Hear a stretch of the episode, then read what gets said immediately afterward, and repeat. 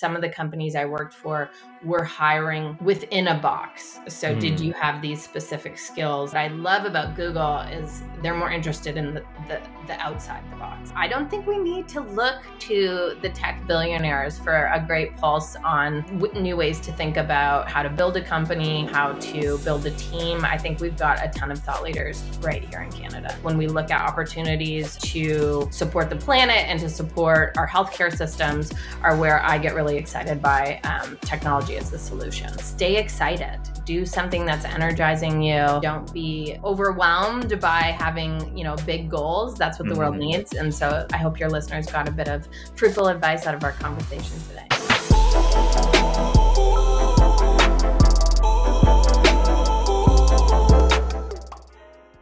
Welcome back to another episode of the Generation Hustle podcast. I'm your co host Sherson alongside my good friend Amin, and this week we're back with another great guest from one of the tech giants. Episode 76 is with Ashley Francisco, head of startup developer ecosystems for Google Canada. In her role, Ashley manages Google Canada's accelerator programs, scaled startup ecosystem events, and Canadian partner engagement.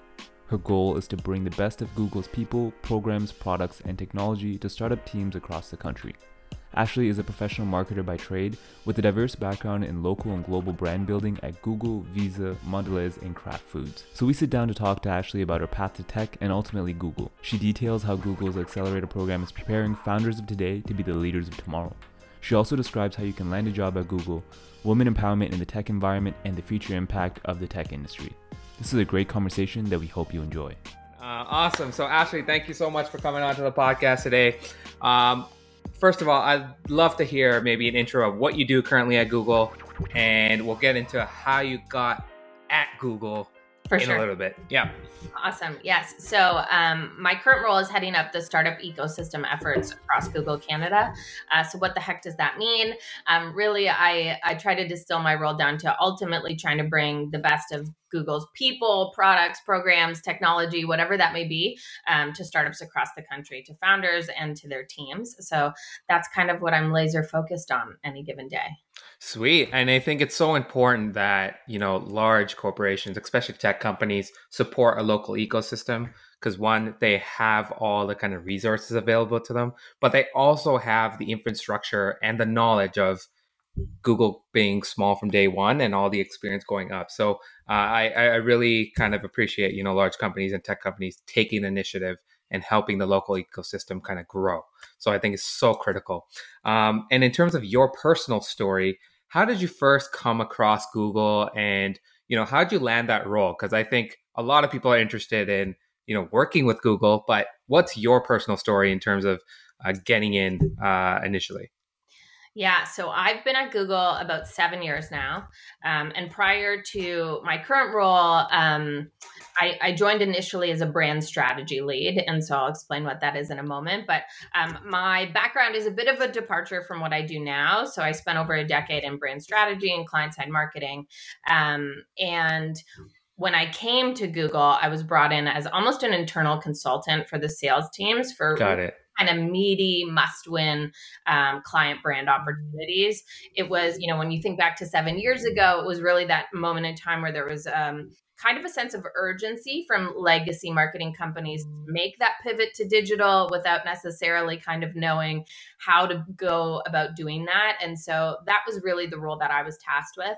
Um, and and how it came to be and how i came to google to me you know and everybody says this but i think you know it is so true um, it kind of fell out of the network that i built in my career right. prior yeah um, and so you know i'd um, man maintained relationships with colleagues from my earlier um, career paths at Kraft Foods, Mondelez, what have you. And some of those folks were now at Google. Um, and so that's how I heard about the opportunity. Um, and, you know, for many people, the word networking has a lot of kind of either anxiety tied to it or, right. Um, and so, so I would say my guidance for for your listeners is not necessarily to inauthentically try to network but be really thoughtful about the people you make general connections with throughout your career the people who can attest to your work and the caliber of, of what you bring to the table um, and then put some time and energy into maintaining relationships with those folks. Um, because it's certainly worked for me in terms of really being able to pivot throughout my career Yeah, and I think we've mentioned that so many times. Like we always go back to this, like that saying of "your network is your net worth" kind of thing. Yes. Um, so, um, yeah, when we have those conversations, it's not necessarily you need to know everyone everywhere. No. It's really understanding and building those trust and relationships with a few individuals, and, and there's like it cascades network exactly. effects, right? So uh, exactly. uh, that's what we want. I try to encourage people. It's not necessarily you have to be extroverted and know everyone kind of thing. So, uh, great way to obviously you know get in a role at Google.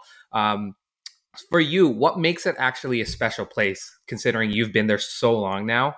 Uh, most people leave their roles, you know, like two to three years and go on, but you've been there for seven plus years now, right? Yeah. So, what makes it so special? Yeah, it's funny you mentioned that. It only dawned on me recently that I've been here for quite a while. We have a internally we have a, a website that'll show you what percent of the company is newer than you. So okay, all the employees, and I'm in the like 96th percentile of like tenured or aged employees. Okay, so, yeah, so yeah, it's been a little while. Um, I think for me, uh, seven years in, I still feel really fortunate to work at this company. I think, you know, Google is an awesome place to work no matter how you slice it, whether you're, you know, enjoying a delicious lunch that was made for you very right. generously or um, just getting to work with really amazingly talented people from a plethora of backgrounds is one of my favorite things about the company. Um, early in my career, it seemed that some of the companies I worked for were hiring within a box. So, mm. did you have these specific skills that we're right. looking for? Um, and what I love about Google is they're more interested in the the, the outside the box. so, yeah. what about your background um, or your career journey so far, or um, you know your personal life makes you different and, and ensures that what you're going to bring to the table is additive to the um, collective of the company. And so I think that just naturally rounds out a really um, fascinating group of employees doing fascinating work. Um, and so that for me would be probably my favorite part about the company. Um, but yeah, it's hard to pick just one thing. Yeah, no, I, I know it's a fantastic ecosystem. I have a couple buddies, uh, but they're in SF, yeah. So they're they're not local, but I guess now we're friends. So I have one local person that I know. Exactly. Uh, yeah, that's how everything starts, right? Um, Add me to the list. Yeah, in terms of uh, actually saying, you, you you mentioned this concept of thinking outside the box. What sort of qualities and or skill sets um, do you kind of associate with that? Um, because a lot of people have their core technical skills, yeah. but when we, we're talking about outside the box, people might get confused as to what exactly that is and what Google or maybe some other, you know, tech forward companies actually looking at. Yeah, that is a great question.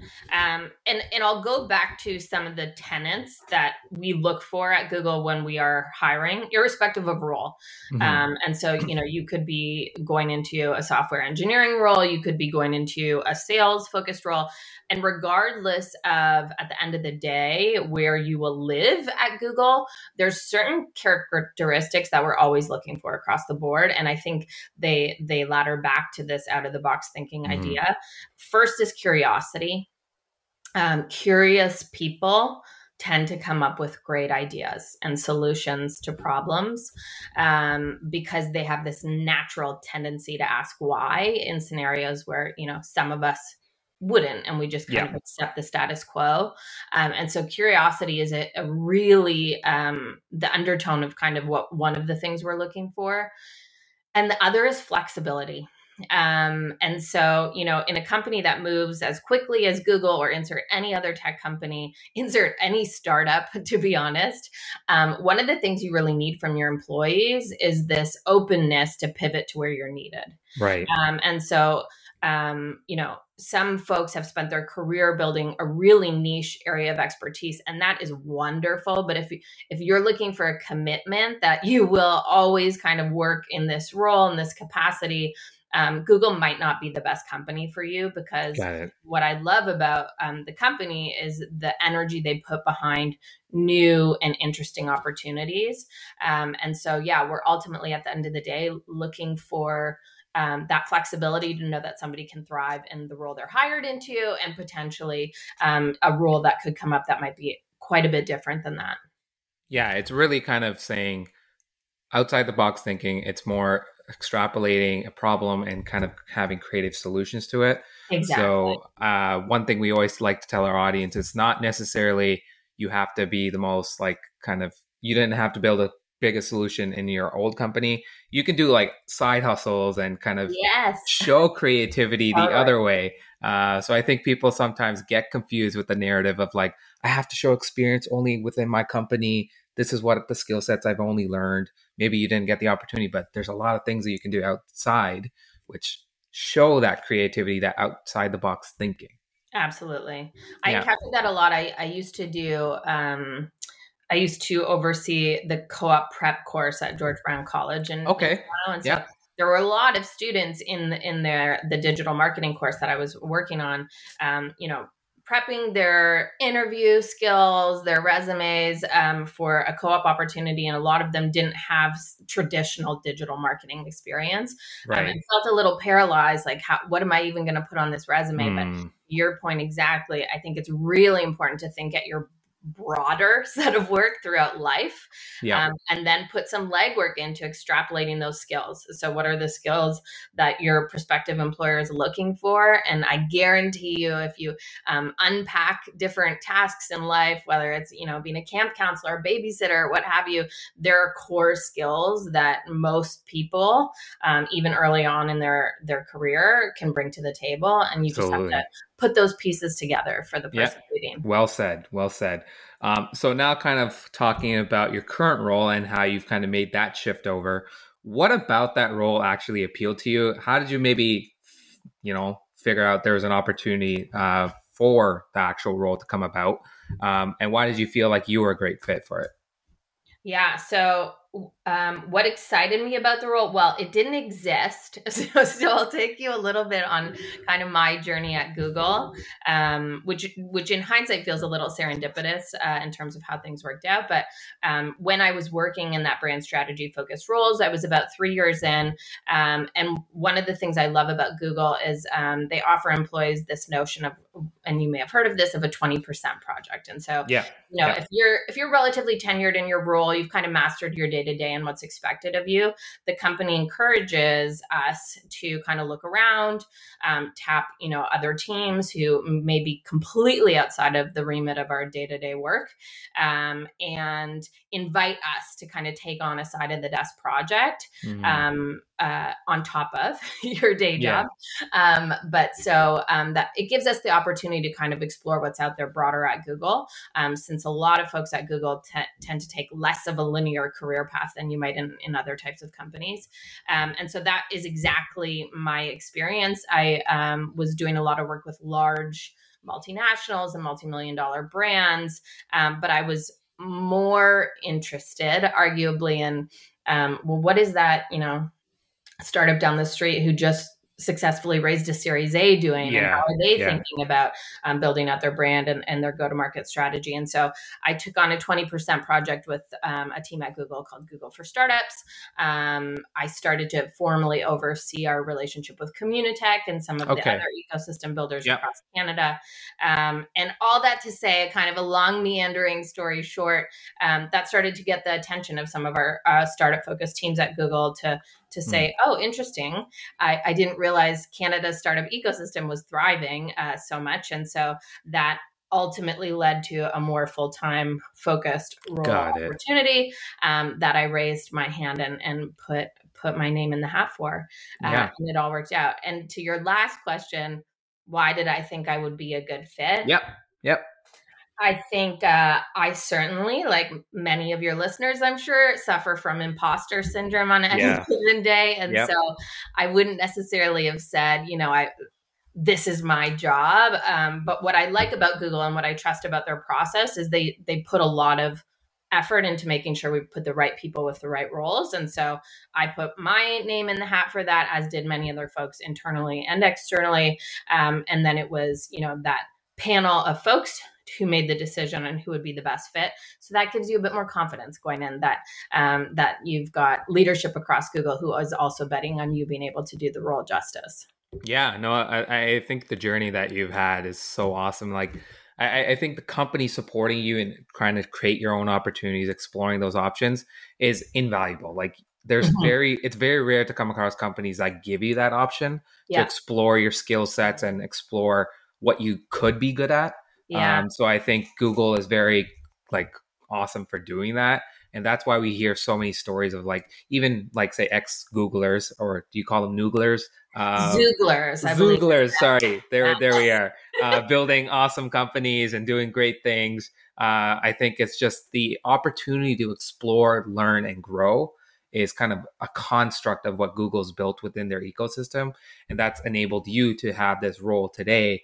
Um, one thing I actually want to double click on there is this idea of imposter syndrome. Um, so to you, what how do you define it and like how have you been able to kind of say challenge yourself to eliminate that thought in your mind of, you know, I'm not good enough, I can't do this, or that person has that much experience, they're much better than me kind of thing. Yeah, I would say um I've not mastered this. Yeah, I've gotten much better. Um, and I think it's it's it's two things that are at play here. I think some of us just our personality naturally lends itself to have a bit more imposter syndrome than others. So there's that kind of inherent personality trait but then there's also the situational reality mm. um, you know it's fun it's fascinating what we see at google a lot is zero to six months of a new employee or a new yeah. as you put it people feel pretty confident. They got mm. the job, they're ramping up, they're meeting people, you know, regardless of what their role is, internally, externally, they're kind of getting into a groove. And then at this six month period, it seems like most people have a bit of an internal panic. like, okay. I don't, I don't know if I can do this um, because you start to get kind of the inundation of all of the information we have available to mm, us in our roles. Right. Um, you know, expectation setting of kind of what you've accomplished so far and and what where we're headed and also just the pace at which the company moves for many of us who came from more traditional industries. Right. It's night and day. And mm. so yeah there seems to be this kind of critical impasse at 6 to 9 months where people had a bunch of confidence and then they lost it. And i think um, two strategies i would encourage people to try. First normalize this yeah. talk about it.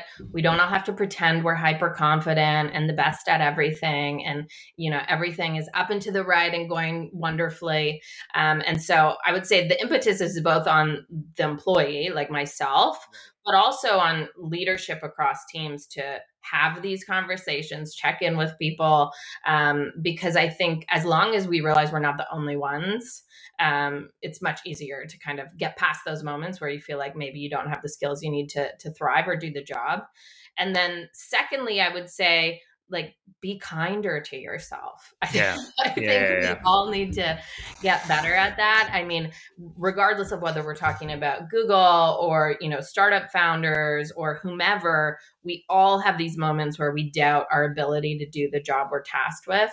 Um, and trust the the life path that got you to where you are. I mean, you know, I was hired out of a bunch of candidates, um, as were you. If you started a company, it's because you had an amazing idea that mm-hmm. could add mm-hmm. value to the world. And so I think, you know, in those moments, I try to just remind myself to be a little kinder to myself. Yeah. Yeah. I think sometimes we just, I think even in our generation specifically, like uh, millennials, Gen Z, I think there's an expectation of success just because it's so media glorified. Oh yeah, uh, that's yeah. all we see. Like, oh, they raised like hundred million dollars or whatever. Like, uh, I'm a 22 year old CEO of this company or whatever. And yeah. I think it gets to you over time. And I think it's just a constant feedback loop. I'm saying I'm not good enough. I'm not good enough. Yeah. But I think we need to really learn and just accept, like, you know, it's okay to be normal sometimes. Yes. Um, and I think people just don't realize that uh, that those are like outliers in some cases. And like 99% of people are just like you in some sort of way. Yeah, exactly. Yeah. Yeah. Well, and what's what's interesting is you know you can talk you can talk to anyone in any role about this mm-hmm. topic, imposter syndrome, and they will have an experience to share. So th- this actually is something everybody goes through, and just a lot of folks don't talk about it. Yeah, no, I think it's important to just share that discussion and open it up. So um, let's make the segue into the actual startup ecosystem now, the actual acceler, uh, accelerator program that Google is running. So, Could you maybe uh, walk us through uh, what the comp- uh, what the program actually is all about, and how are you guys focused on you know helping founders and pairing them with the right resources? Absolutely. So I'll I'll do a little bit of kind of I'll give a bit of history and then I'll, yep. I'll talk about how we're activating North America and in Canada specifically. Um, so our accelerator programs have been live and well um, as an element of Google's ecosystem efforts for startups since 2014. Uh, but the strategy originally was to support underserved markets. So markets that didn't necessarily have as thriving of a startup uh, ecosystem um, support system, if you will, whether that's mm. you know venture yeah. funds, whether that's other accelerators and incubators. And so we actually didn't launch any accelerators in North America uh, until 2020. Okay. And the the reason was we wanted to make sure that we did it in a way that felt additive.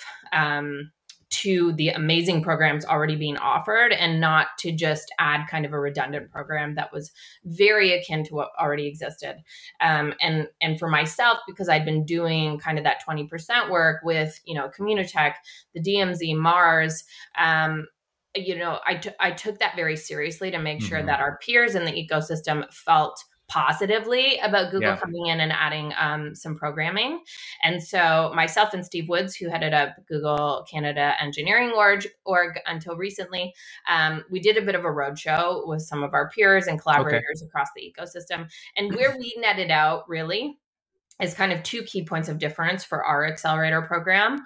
Um, first, it is entirely Google education. So our mentors, mm. our speakers, uh, our advisors are almost all Google employees. Um, and so that's really something that you can't get elsewhere, um, yeah. even if you have participated in other accelerator programs. Um, and, and secondly, we tar- we are targeting startups slightly later stage than some of the other programs. Okay. So okay. we're targeting ideally seed to Series A stage startups um, from from a funding standpoint. We like them to have kind of a proven MVP since there are awesome programs who can help them get there already. Um, and one of the criteria that we are more strict on is um, we're looking for like teams who ideally have five or more employees. Mm. Um, and that's by design because we want to make sure that we're not kind of locking a solo founder in a virtual room yeah. for three months. Yeah. Uh, but we actually encourage this to be kind of a full team training opportunity. And so we encourage handoffs. You know, if you have a growth lead, send them to the growth related content. If you have a CTO mm. or even, you know, you know more junior um, technical team members send them to that respective content stream and so um, that's the logic there um, in terms of how we launched in canada right. Um, and who we're best able to to work alongside um, and to date, I'm very proud to say, you know, we started with one Canada cohort. Um, this year, we have five cohorts open to Canadian founders. So we have two regional Canada programs. We have a North American Climate Change Accelerator, mm-hmm. and we have upcoming um, yep. applications open until July 28th. Our third cohorts of our North American Women Founder and Black Founder cohorts. Got it. Got it. So that's that's kind of the basis of the program, some of the history behind it. So let's just say um, I want to apply to the most recent cohort. What are some of the what's the process look like in terms of the application, and you know what are some of the key qualities? Uh, you mentioned a couple kind of critical things, but what are some other key qualities that you're looking for, uh, either in the founding team or as a company as a whole, to be a part of the program? Yeah, absolutely. So, um, in terms of the application process itself, we've really tried to streamline this over the last couple of years. Um, mm-hmm. Um, I love feedback. Anyone who works with me or any of the startups who have participated know that feedback is a gift as far as I see it. And so, yeah. um, I think we started with a more robust application process that really was tedious for some founders to kind of fit into their day. And so we've really streamlined that into one wave of a very in depth application. Um, and then from there, we do our shortlisting and we have a, a selection board of cross functional senior team members from all across Google who okay. ultimately kind of hone in and make the decision on that final cohort. Um, and so that's the the application. In terms of what we're looking for we talked about some of the kind of table stakes um, uh, criteria and, and i should preface that everything you read on the website if you're looking at a program um, and thinking of applying is shades of gray. It's certainly not black and white. So I Yeah. would encourage, you know, any founder who's considering applying and maybe doesn't make one of the criteria to still do so. Mhm. Um, the you know, anyone who works with startups or in a startup knows it's never black and white. It's yeah, for so, sure.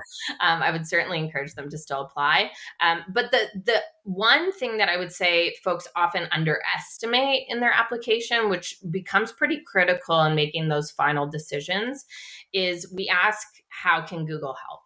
Mhm. um, and you know some some folks don't really put much intention into their answer to that question Yeah. but what we really want to look at at the end of the day is you know what is the technology that underpins this company what, what is their next phase of growth going to come from and do we really think that google mentorship and advisorship can really help um, expedite that phase of growth unlock a problem whatever it may be we're really looking for the applicant to kind of bring that to life to us so that we can make sure that we can actually deliver on that outcome that they're looking for. Got it. So as a founder, if I'm applying, uh, it's kind of encouraged to at least understand the Google ecosystem to understand like, hey, like maybe this segment of Google can help me kind of pair up with whatever we're doing. Yeah, And this is how we're going to kind of grow with the combination of Google's help. exactly. So the folks, for example, who answer that question, which I see often when Mhm. we say, "How can Google help?" Some people will say, "With everything," but that's Yeah. not, yeah, that's not entirely helpful for us. the- Right. The, folks who will say, as just one example of many, you know, we're looking to incorporate machine learning into our tech stack, into our behind back, behind the scenes operations, and we'd love Google mentorship and how to go about doing that. That's a really meaty example for us Yep. to to really validate. Oh, we can add value there. Right. So, um, could you actually give us like maybe a, a company that recently went through a programs and perhaps where they are today? I, I have one in mind that usually I, I've seen on LinkedIn quite a bit. Uh, I think it's called PaperStack, if I'm not. Yes. Mistake. Um, uh, are you able to maybe share a story about them and how they enter the program, where they're at today, and then you know they've been quite successful um, just with all the media posts that I've seen personally. Absolutely. Um, well, so I feel like I was going to say it's impossible to choose one, but you teed me up for one, and Yeah, then I'll give okay. you another. So perfect. Um, yes. So the Paper Stack team is a wonderful, co-founded team um, of new immigrants to Canada, and they um, have built a company who's really looking to transform access to capital for. E-commerce SMBs. Um, and so to really remove some of the barriers of the early days when you're looking to, you know, start with advertising, start finding new customers, um, and you're definitely not, you know, looking for, you know, a venture capital partner at Yeah. this stage, but where do you get that affordable funding from? Um, and so not only are they adding a tremendous amount of value to Canadian SMBs, um, but they're also building an amazingly uh, successful company. Um, and so they, I had the pleasure of meeting them last year.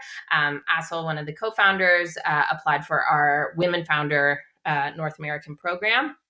And of course, like I mentioned before, because it is not a founder only program and we get to meet the full team, we also um, got to know Vadim, her co founder, over the tenure of the program. Um, and so I would say a few things stand out to me about their experience.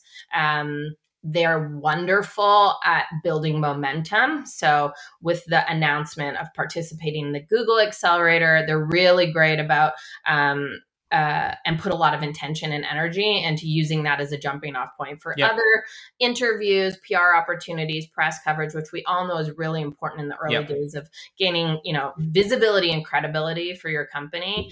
Um, they then got into a TechStars cohort um, shortly thereafter, and so um, they really were able to build momentum quickly for their company.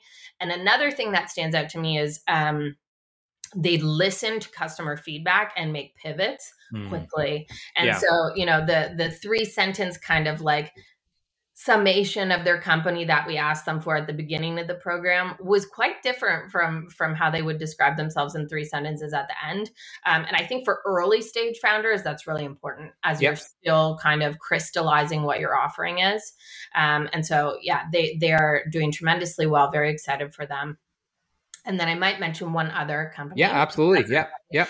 um, namely because I've been emailing the founder lately, and so she's very top of mind for me. But uh, another one would be Tenjiva. So they Okay. are a Montreal. Have you heard of them? No, I haven't. So they're a Montreal based, um, first of its kind digital platform that's enabling real time supply chain in the textile industry. Okay. So really taking and Andy Sire, the founder, has worked in you know the fashion industry for um, many years and really saw a huge pain point in an industry that had seen no change, no disruption, not even really any technology. Right. Um, and then really building a solution that is a win win win for everybody because it's saving time, saving energy, saving money. Um, opening access to new customers for vendors and so um, the work that she's doing is awesome they presented at our virtual demo day at the end of last year um, okay. and then used that as a jumping off point to successfully raise a $5 million seed round that they recently announced and so a ton of great traction out of that team also that's very impressive and uh, speaking of textiles like my uncle has a a textile company, but in the UK. Yeah. So uh, I'm very familiar with like the mundane process and like kind of the old school kind of vibes that you know the yeah. whole infrastructure is at. And it takes like uh, months and months. Yeah, yeah, orders. and it's just like super confusing. I didn't bother like really learning the business just because yeah. like I was like one, I'm not really into textiles or whatever, but two, it's just like guys, it's so like manual. Like they still use like a lot of paper stuff and well, whatever. We'll have whatever. to introduce them to. Yeah, yeah, yeah. So they're they're they're, they're pretty big in the UK, but uh, that'll be interesting if we can ever set that up. Um, okay, uh, I mean, one thing I think uh, accelerators or any kind of innovation program um, has to have is a great community. Yes. Behind it. So what the first question is how do you define a great community? And second part of that is like, why do you feel Google, um, you know, kind of separates itself from say others in the sense that you know we're more it's aiding founders to get to that next stage of development. Yeah, I think that's a great question. Um, personally, to answer the first part of your question on what makes a great community, for me, I think the most powerful communities are the ones that form naturally, mm. um, you know, based on a, a, group's collective passions, interests, areas of expertise, um, need state. You know, there's many reasons for a kind of a natural community to build. Um, but I think, yeah, it has to come from the center. It has to feel authentic. Um, and for me, it's been honestly just an honor to be able to be participating in building mm. um, this uh, connection between Google and the founders and startup teams across the yep. country. I would say not only do I think my expectation in overseeing this program and launching our accelerator cohorts, I assumed that the founders uh, and startup team members would build a natural community, and they have, and it's amazing to witness. And I just love seeing them all champion one another and um, and and really kind of learn from their like experiences and and build each other up. But what I was not expecting necessarily, and have been so energized by, was the community within Google right of google employees wanting to mentor these startups mm, to lend nice. their time passion expertise um, to our programs you know over the last three years we've built this um, internal community we've we've dubbed googlers for startups and so yeah. this has become you know 500 plus Google employees who've raised their hand to say, here are my areas of expertise. I would love to mentor startups in some capacity.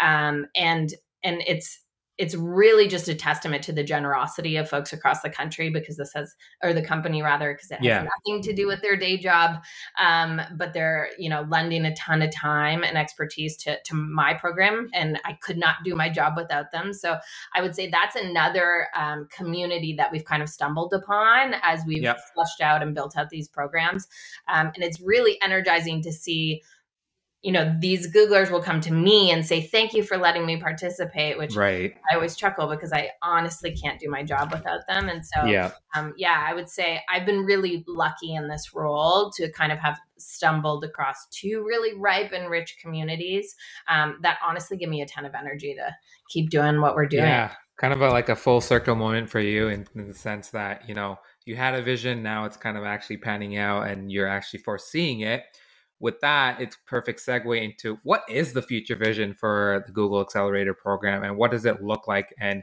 how does it continue to evolve? Yeah, I would say to oversimplify you know the vision that we have is is to constantly evolve to the needs of the canadian startup ecosystem and mm-hmm. um, to not really kind of get too comfortable with uh, you know any existing programming or or what we think the ecosystem needs and so um, when we started, as an example, we offered one regional program, so a, a national accelerator, yep. Google for Startups accelerator for founders across the country.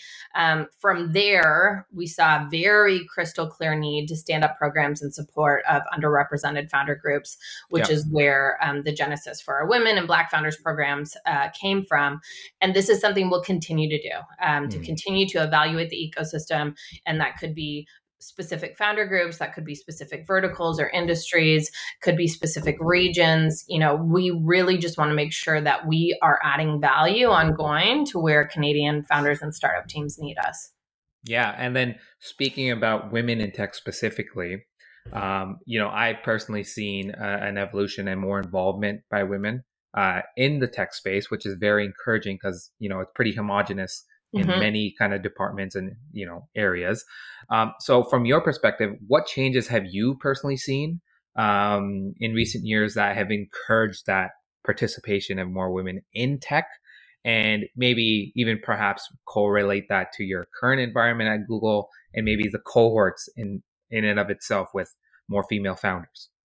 Yeah, I think so. I agree. I think I think the good news is that there's been a real effort to kind of draw attention in tech to, mm. yeah. um, you know, legacy, just kind of the gender disparity that naturally exists. Um, and I would say even more importantly to the lack of women leaders when we looked across kind of tech companies and, and te- the tech ecosystem.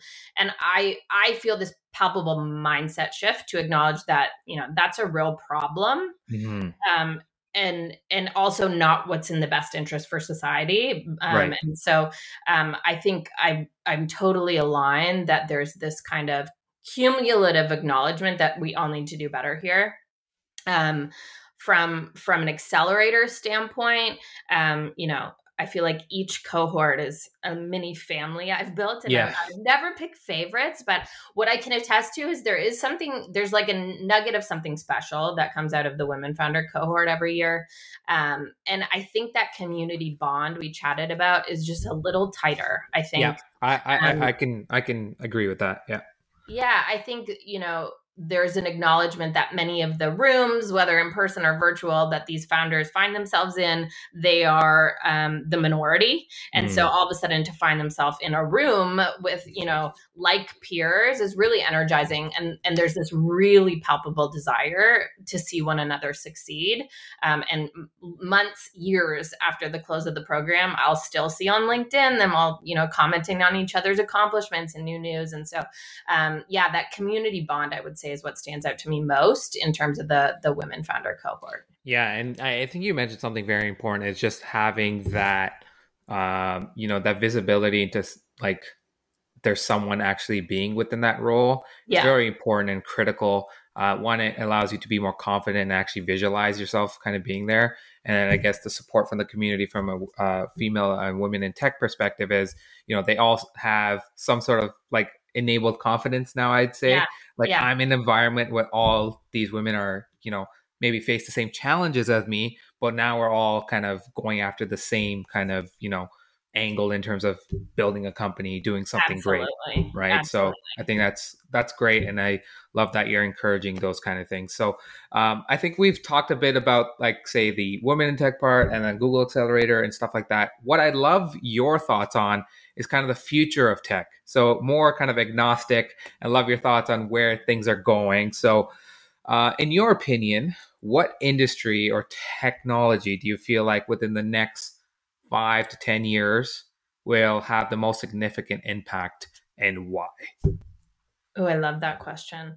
Um, and I should preface like this is now becoming very much an Ashley answer, not on yeah. Google. Yeah, yeah, yeah. this is not like a stock recommendation, but um, I would say for me, from a technology standpoint, first, uh, and this would not be a surprise, but I think I'm really energized by companies I see using artificial intelligence or machine learning to resolve pain points. And I think mm. Annie's company, Tengiva, that we chatted about, is a great example of that. But I think um, the companies who are taking a really obvious use case of a pain point that we've all just kind of accepted for years and and looking at optimizing transforming whether that's a user experience a backend process. To me i think those are the companies that i immediately get excited about whether i'm reading an application or meeting them in person. Um, from an industry standpoint i personally am most energized by startups in the clean tech and health tech spaces yep okay I think um, you know, it goes without saying that our planet and our society are at a tipping point or have been yeah. in the last couple of years in both of these spaces. And I'm really bullish and confident that the next generation of founders is going to make some of the biggest inroads we've seen, you know, in a short time period versus kind of um, you know the the lack of innovation there we've seen over the last 20 30 years. And so i think personally when we look at opportunities um, to support the planet and to support our healthcare systems are where i get really excited by um, technology as the solution yeah, for me personally, it's AI as well. I've had that conversation many times, kind of going to that loophole. Not AI in the sense that you know there's a conscious, conscious, sentient kind of thing, but yeah, uh, just AI in general in terms of data and all that kind of stuff. And exactly. then from a health side of things, I think it's really interesting to see where we're going to get in the next five to ten years. Uh, just the evolution of you know other technologies to help us from a health perspective, but also from an eco uh, system perspective in terms of efficiency, which absolutely currently we are horrible at. So, um, yes. you know, hopefully there's a lot coming out, uh, a lot new founders building great technology. Um, you know, another thing that I like to associate and trying to learn from are professionals. Um, you know, who have an audience, who have maybe are thought leaders in specific industries. Who would you maybe encourage, um, you know, our listeners to give a follow? Maybe to keep up to date with all things uh, tech and innovation? Like, who are your go to individuals for some thought leadership knowledge and stuff like that? Yeah, I'm gonna, I'm gonna, I'm just gonna use this as a great pivot. I would, I would follow founders. I mean, I think for for me, and I'm very biased, um, but the most exciting, not only just updates, but also thought provoking prompts mm. that, for example, I get, I see on my LinkedIn news feed. Uh, come from a lot of the founders that I've had the opportunity to work with. Um, so whether that's the PaperStack team, whether that's the Tengiva team, I could go on and on with a bunch of uh, companies and founders, and I'm happy to, yeah. to share um, a bunch of recommendations. But um, you know, I think for me, our next generation, you know, scale up tech founders across Canada um, really have the best pulse on kind of what this country needs, how technology can solve it, um, how to treat employees and build a strong culture. Right. Um, I'm thinking of Katherine Regnier, who uh, is the founder of Coconut Software. Um, you know, has already launched a four day work week with her team. They were in yep. our accelerator cohort in 2020. Last year, they pivoted to four day work week, and she's you know been very vocal about their productivity's never been better, and they will not go back. And so um, I don't think we need to look to the tech billionaires for a great pulse on on uh, w- new ways to think about how to build a company, um, how to build a team. I think we've got a ton of thought leaders right here in Canada.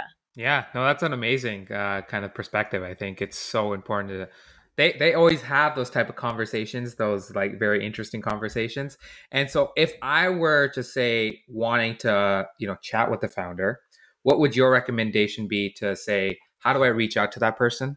Maybe try to build a connection with that person. Um, you know we're in the ecosystem so we might have a network uh, available to us. For someone who's just starting off how do i get connected into this space? Yeah absolutely. So um, draw a linkage point so um, I'm sure you get the same. I get a lot of LinkedIn inbounds. Yeah. I think that's how you and I first connected. Yeah, yeah, yeah. Um, and so the the folks who give kind of a copy paste, like here's a bit about me, here's what I'm looking to accomplish, are the ones that, to be honest, in any given moment, especially you know if it's a very busy day, it's a bit easier to you know just kind of forget about Yeah. and, and, wind up not responding to. The ones who draw a linkage point of some authentic connection, whether that's doing a bit of due diligence on your background and finding something similar there, whether that's looking at mutual connections. Um, at the end of the day, I think a lot of folks just need to a bridge the gap. Yeah. So so why would this connection be meaningful?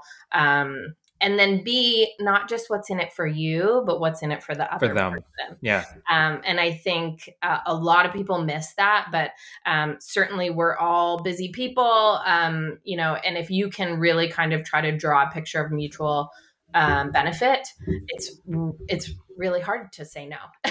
Yeah. so I think those are the times where where the connections, the really fruitful ones, are made. Yeah, absolutely. And I think just first principles thinking, like at the core of any relationship is trust. Yeah. And so if you have, you know, a warm interest is usually the easiest way. That's why I always encourage individuals that come to me and say, Do you have a warm interest of that person? Like maybe somebody's Exactly. connected. Yeah. Easiest way. If it's a cold one, um, try to relate, say, Hey, I like listen to your podcast or I love your thoughts on this. Exactly. You know, it's something you're connecting with the person, like, okay, I understand who you are Yeah. this is maybe what I want to learn from you and stuff like that. So, uh, yeah, I've had tons of those conversations where you know people just say, "Hey, like let's talk." That's not going to work. Yeah, That's just yeah. just doesn't work. Like I think you need to be a bit more creative in terms of getting something slotted with such busy individuals. Yeah. Founders literally have little to no time Negative. uh, in most yes. exactly right so that's one thing i always tell people like please consider like ultimately understand who you're trying to reach out to um, Yeah, it's yeah. not as simple as they'll reply to my linkedin message and all is you know great kind of thing. Exactly exactly. And i think to, your point's really important there. People don't want to ignore those Mhm. you know cold call messages but i mean at the end of the day the reality of the world we live in is that we're not you know seeing our you know very close friends or our family members very often. So and so if you're asking somebody and i do this myself to take 30 minutes of their day for you then then respect that because it's a choice and it's time they're not Absolutely. putting towards something else. And so just make sure that um, you're being thoughtful about how you're going to use that time. Exactly. Always be prepared understand kind of core of the relationship that you're trying to build and go from there right? It's going to take and the other thing i also say is like don't immediately ask for your ask. Yes. Build that relation Yeah. first yeah. and then maybe after like couple sessions where you're actually friends or whatever go for it kind of exactly. Um, Exactly. okay so that's enough about like say the work side i want to maybe get into more the personal side of like you know what does ashley do outside of work and how does she kind of de-stress herself because we know working in tech can be stressful of course Yeah. and so what's your number one way to manage your mental health and say physical health Yeah, I would say, I mean, yeah, those in tech probably feel stressed out and inundated. Those in other industries, uh, likewise, I think I'm not the poster child for Yeah. having mastered a life of Zen, but um, particularly in the last few years, I would say this is something I put more proactive intention into. And so, a couple things, um, a couple strategies that I deploy now that work really well for me. Yep. First, I am unapologetic about fitting the things that I need to do for myself into my my day. Yep. And they are visible on my work calendar. Okay Um, and so that's not just visible to me, that's visible to my peers, my manager, leadership on my team. Um, and that could look like typically most days I try to carve out nine to 10 as like heads down work time because that's Got it. when I'm at my sharpest most days.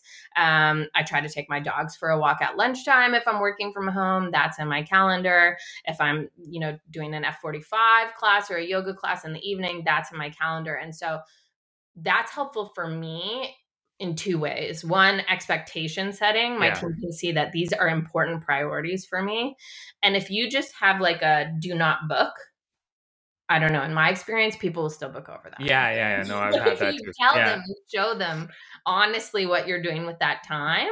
You know, I've very rarely had somebody book over like I'm walking my dogs yeah yeah for a meeting, at least without saying, "Hey, this is pretty urgent. Can we can we carve out Right.